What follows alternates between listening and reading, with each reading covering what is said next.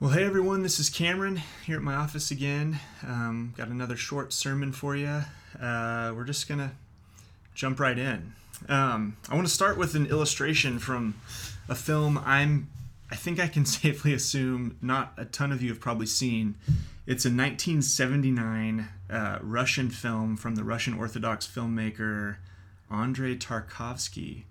Uh, it's called Stalker. Um, and it's sort of this like it's kind of shot in a in a really grounded way, but it's this sci-fi story uh, about basically this this area, uh, this piece of quarantined land called the Zone. And I won't get into the backstory of what what makes the Zone so special or how it came became the way that it is, but at the center of the Zone is a room called the Room, and the Room.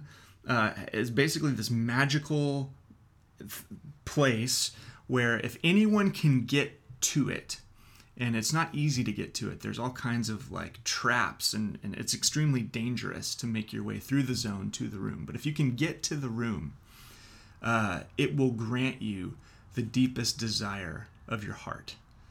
Um, and so the film is basically about this writer and this professor who hire someone uh, called a stalker who knows how to navigate through all the sort of death traps to get someone to the middle, to the room.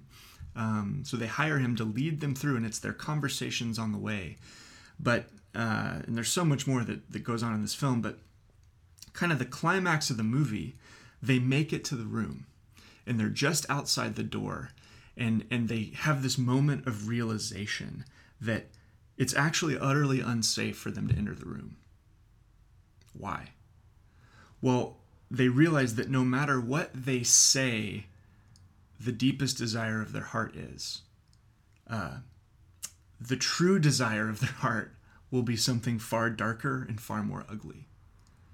No matter what they confess with their lips, the room knows what's actually going on in their heart and it will grant it to them. And they, they come to realize that uh, if they actually have the deepest desires of their hearts granted, it could be disastrous it could be disastrous. And so uh, the three men decide to pack up and return back to their home. Um, and I've always found that image, I found that that climax of that movie to be so powerful and insightful about the human heart.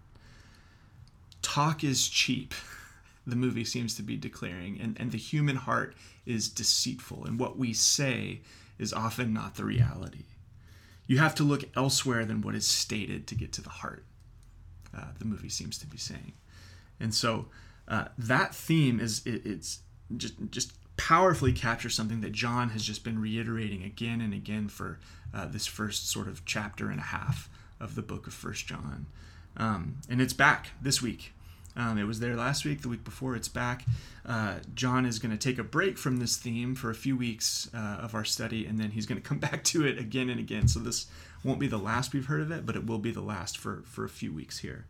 Um, as we read, uh, John John begins this section here with this idea.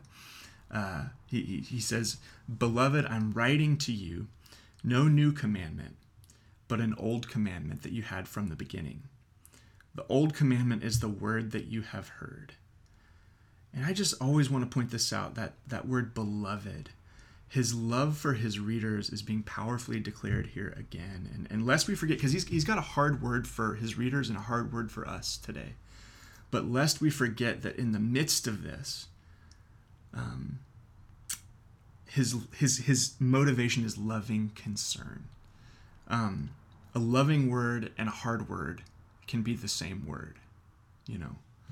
Um, so he says uh, it's not a new commandment it's an old commandment you've had from the beginning from when you first came to trust the gospel when you first came to trust jesus for your salvation when you first heard his teachings perhaps you've had this but verse 8 he says at the same time it is a new commandment that i'm writing to you uh, which is true in him and in you because the darkness is passing away and the true light is already shining. So, whatever the command is that he's going to give us here, in some sense it's old, it's not novel, but in some sense it is new. Um, in some sense, there, there is something new about it. And And I think it's important to note this language that the darkness is passing away and the true light is already shining. This is sort of eschatological or end times language. And uh, I like the way Raymond Brown puts this. He says, the newness of the command has to do with this eschatological or, or end times quality of it.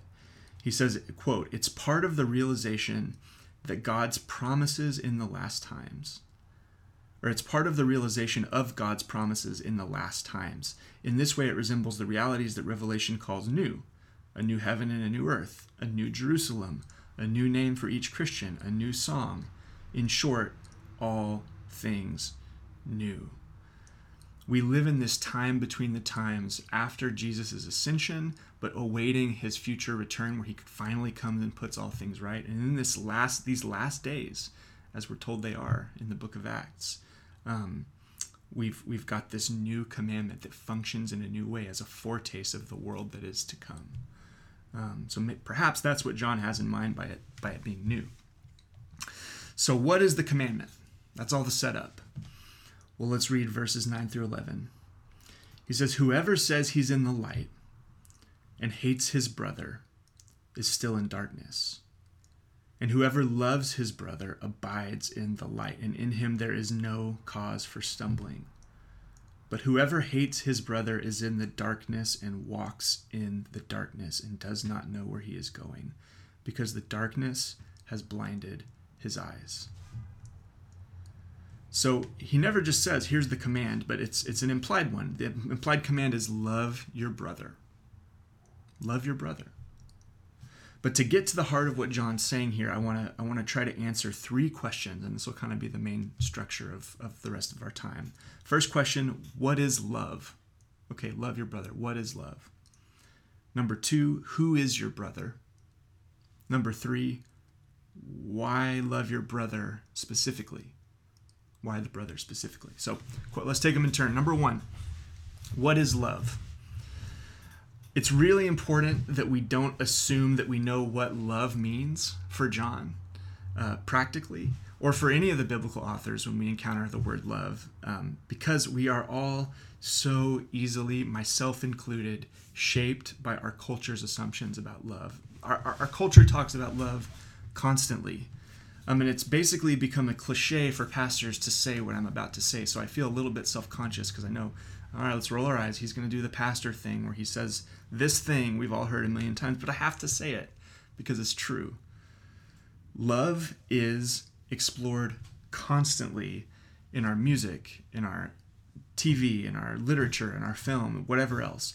It's conceptualized as a political slogan um, with certain policy implications. It's used to describe how you feel about everything from what you had for breakfast today to your most intimate and personal and close relationships.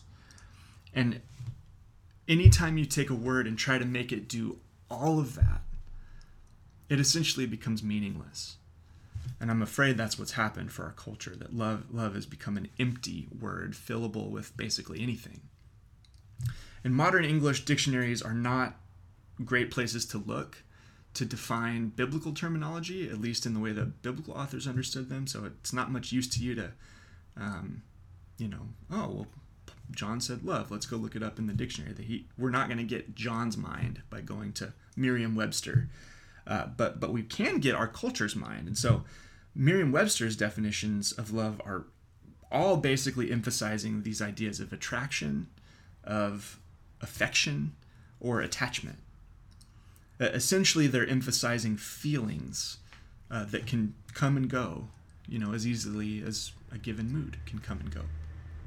But for the people of God, for Christians, uh, going all the way back to our, our ancient brothers and sisters 2,000 years ago and, and, and uh, Israel before that, we've always believed that, that love is one of God's central defining attributes.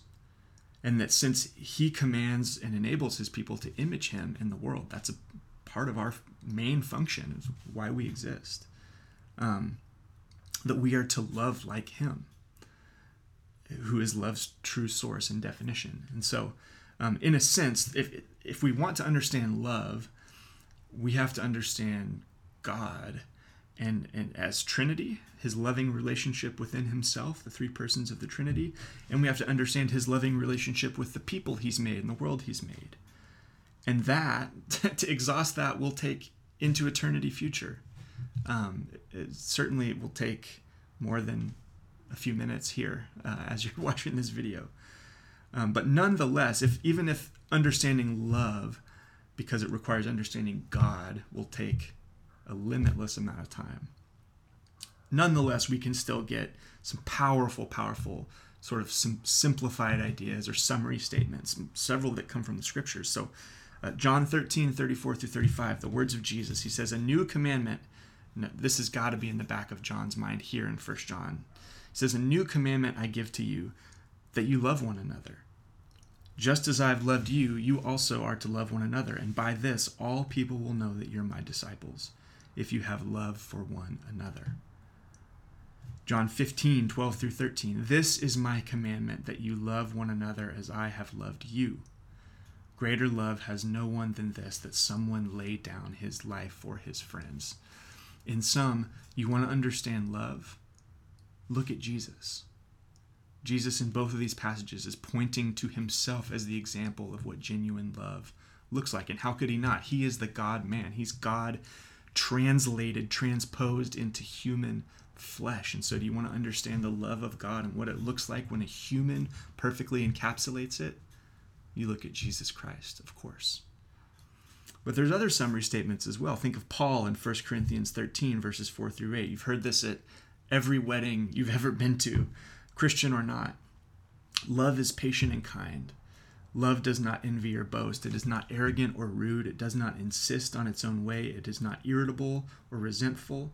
It does not rejoice at wrongdoing, but rejoices with the truth. Love bears all things, believes all things, hopes all things, endures all things, and love never ends. I like Jack Cottrell's definition of love, um, an older theologian. He says it's it, he says God's love is his self-giving affection for his image-bearing creatures and his unselfish concern for their well-being that leads him to act on their behalf for their happiness and welfare. And of course, we have to d- define happiness and welfare as God would define them, not as we might choose to define them for ourselves. Or I like Scot McKnight and his, his really good book on community called A Fellowship of Differents, uh, where he argues that biblical, genuine biblical love involves rugged commitment to be with. So there's proximity and closeness and presence. Uh, rugged commitment to before. So advocacy for, for that person that, that you love and rugged commitment unto or that has transformation in mind, conformity to Christ, uh, development into his likeness. All of which Jesus perfectly models toward us. I like that. We could say that love disadvantages oneself, sacrificially gives of oneself for the good of the other. Um, it it can and does involve your feelings. This isn't to denigrate feelings of love or affection towards someone, but it goes far beyond them into commitment and action. Um, even when the feelings fade, when the feelings fade, the commitment and the action is still there uh, for genuine love, for biblical love, for divine love. So that's love. Quickly, like a quick, quick scattershot look at what love is scripturally. So, question two Who is your brother? And this is important. The New Testament does make a somewhat clean distinction between one's neighbor. So, neighbor is translated from the Greek uh, plesion, um, as in love your neighbor as yourself. That's on one hand, and on the other hand, there's one's brother, translated from the Greek adelphos, um, which is what's used here in First John. So I want to be very clear. Elsewhere in Scripture, we are commanded to love our neighbors, which is really anyone you find yourself uh, in range of, essentially. It, it essentially means all of humanity. So Christians are commanded repeatedly to love the neighbor. So hear that. That's not, not being questioned right now. But in this passage here in First John, he's focusing specifically on the love that's required for our Christian adelphos, our Christian brothers. It, it, it the word means brothers, but it, it typically includes brothers and sisters, the whole family of God, fellow believers. And so, though we are commanded to extend love to everyone everywhere, that's what's implied by neighbor. Here, John is specifically holding on to the importance of love for those in the church, for disciples of Jesus, for fellow Christians.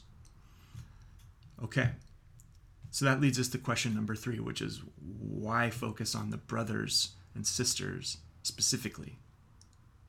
Why get that focus? Well, maybe it's because John knows that sometimes loving our Christian brothers and sisters uh, is the hardest task of love. Uh, maybe it's because he knows uh, when we know the task is representing Jesus in the world and we see our brothers and sisters falling short, it's very easy to get frustrated. It's very easy to have a short fuse. It's very easy to want to distance ourselves and separate ourselves from them. Maybe you've been feeling that recently. Um, but this this kind of brotherly relationship, love relationship, is what Jesus specifically emphasizes in John 13, 34 through 35. We just read that. Um, love one another. One another as those in the Christian community, the community of Jesus. Just as I've loved you, you also are to love one another. And by this, all people will know that you're my disciples, if you have love for one another. So, according to Jesus here in John 13, there is something there's something about our love for fellow Christians, or, or something about the love on display within Christ Church, between the people that make up Christ Church, that demonstrates or, or incarnates or, or makes visible to the world what Jesus is like, what his love is like, and by implication, why it is good news for the world and this is this is really closely tied with the church's central purpose as as a group of people um, representing what life is like in the kingdom of God. We are we are kingdom outposts, like previewing to the world what it's going to be like when King Jesus comes in full one day to finally set up his his kingdom. Uh, in its fullness here in, in, in the real world, in the new heavens and the new earth. So we are supposed to be a preview or a foretaste of that. Um, it's by the grace of God and the empowerment of the Spirit that, that we become, in the language of, of Paul, ambassadors for God. Ambassadors for Christ, making his appeal, God making his appeal through us. It's our love for one another that allows us to do this with any kind of faithfulness, that we could become an embassy to the heavenly kingdom where Jesus reigns. That's our task. And if we don't love like him, we are failing in that task. We are giving a faulty picture to the world of what he's like, what his love's like, what his kingdom's like, and whether or not it is good news for the world. So it's a big, big task. And John's ultimate point here, to, to circle back to the beginning, is that talk is cheap. He, he's saying it, it's one thing to think or to even say that we are in the light. And for John, in the light means fellowship with God, abiding with God, closeness with God, intimacy with God. It's one thing to say it. If anyone says it, it's one thing. But a massive piece of proof about whether or not it is actually true that we are walking in the light is whether we love our brothers or sisters in Christ or the alternative, which is to hate them. And he doesn't really give a lot of middle ground between those two positions of loving the brother or hating the brother. And he says, A life lived in the light is clearly marked or demonstrated by love for the brother. It's, it's this picture of vision without stumbling or causing even others to stumble around in the darkness. But a life lived in darkness is marked by hatred, which leads to blindness and confusion and not knowing where you're going, fumbling around in the dark. Is how he characterizes it. So it matters. It matters deeply what we do to and for and with our brothers and sisters in Christ in the church, in our local church and across the world, the church universal. So I just want to ask to, to wrap up a couple of, of just really pragmatic questions uh, for us to reflect on this week as we go. And, and obviously, we're trying to keep this tight and short, but I hope, I hope you will do the work to think through these things uh, over the coming week. Number one, am I in the habit of showing love to my brothers and sisters? Practically, tangibly. And am I close enough to any of God's people that I can contribute to their good, their growth, their flourishing? Do I allow myself to actually be inconvenienced or disadvantaged for their good? That's more than one question. That's a that's a series of questions, but we'll call that all number 1. Number 2, this one gets really interesting. What do the particular circumstances of our present moment mean for my obligation to love my brothers and sisters? What might love require of me specifically during the time of COVID 19? What preferences might I need to set aside to love my brothers and sisters well? during COVID 19? What efforts might I need to make uniquely during this weird time that we all hate to love the brother?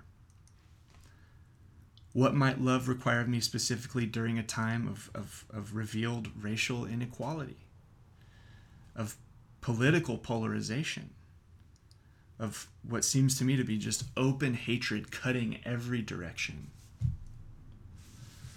Well, I just want to say this I, I sincerely believe that our partisan politics of our day really, really functions to limit our imaginations about uh, about what this could look like. It our partisan politics provides very narrow scripts for what love demands in this moment.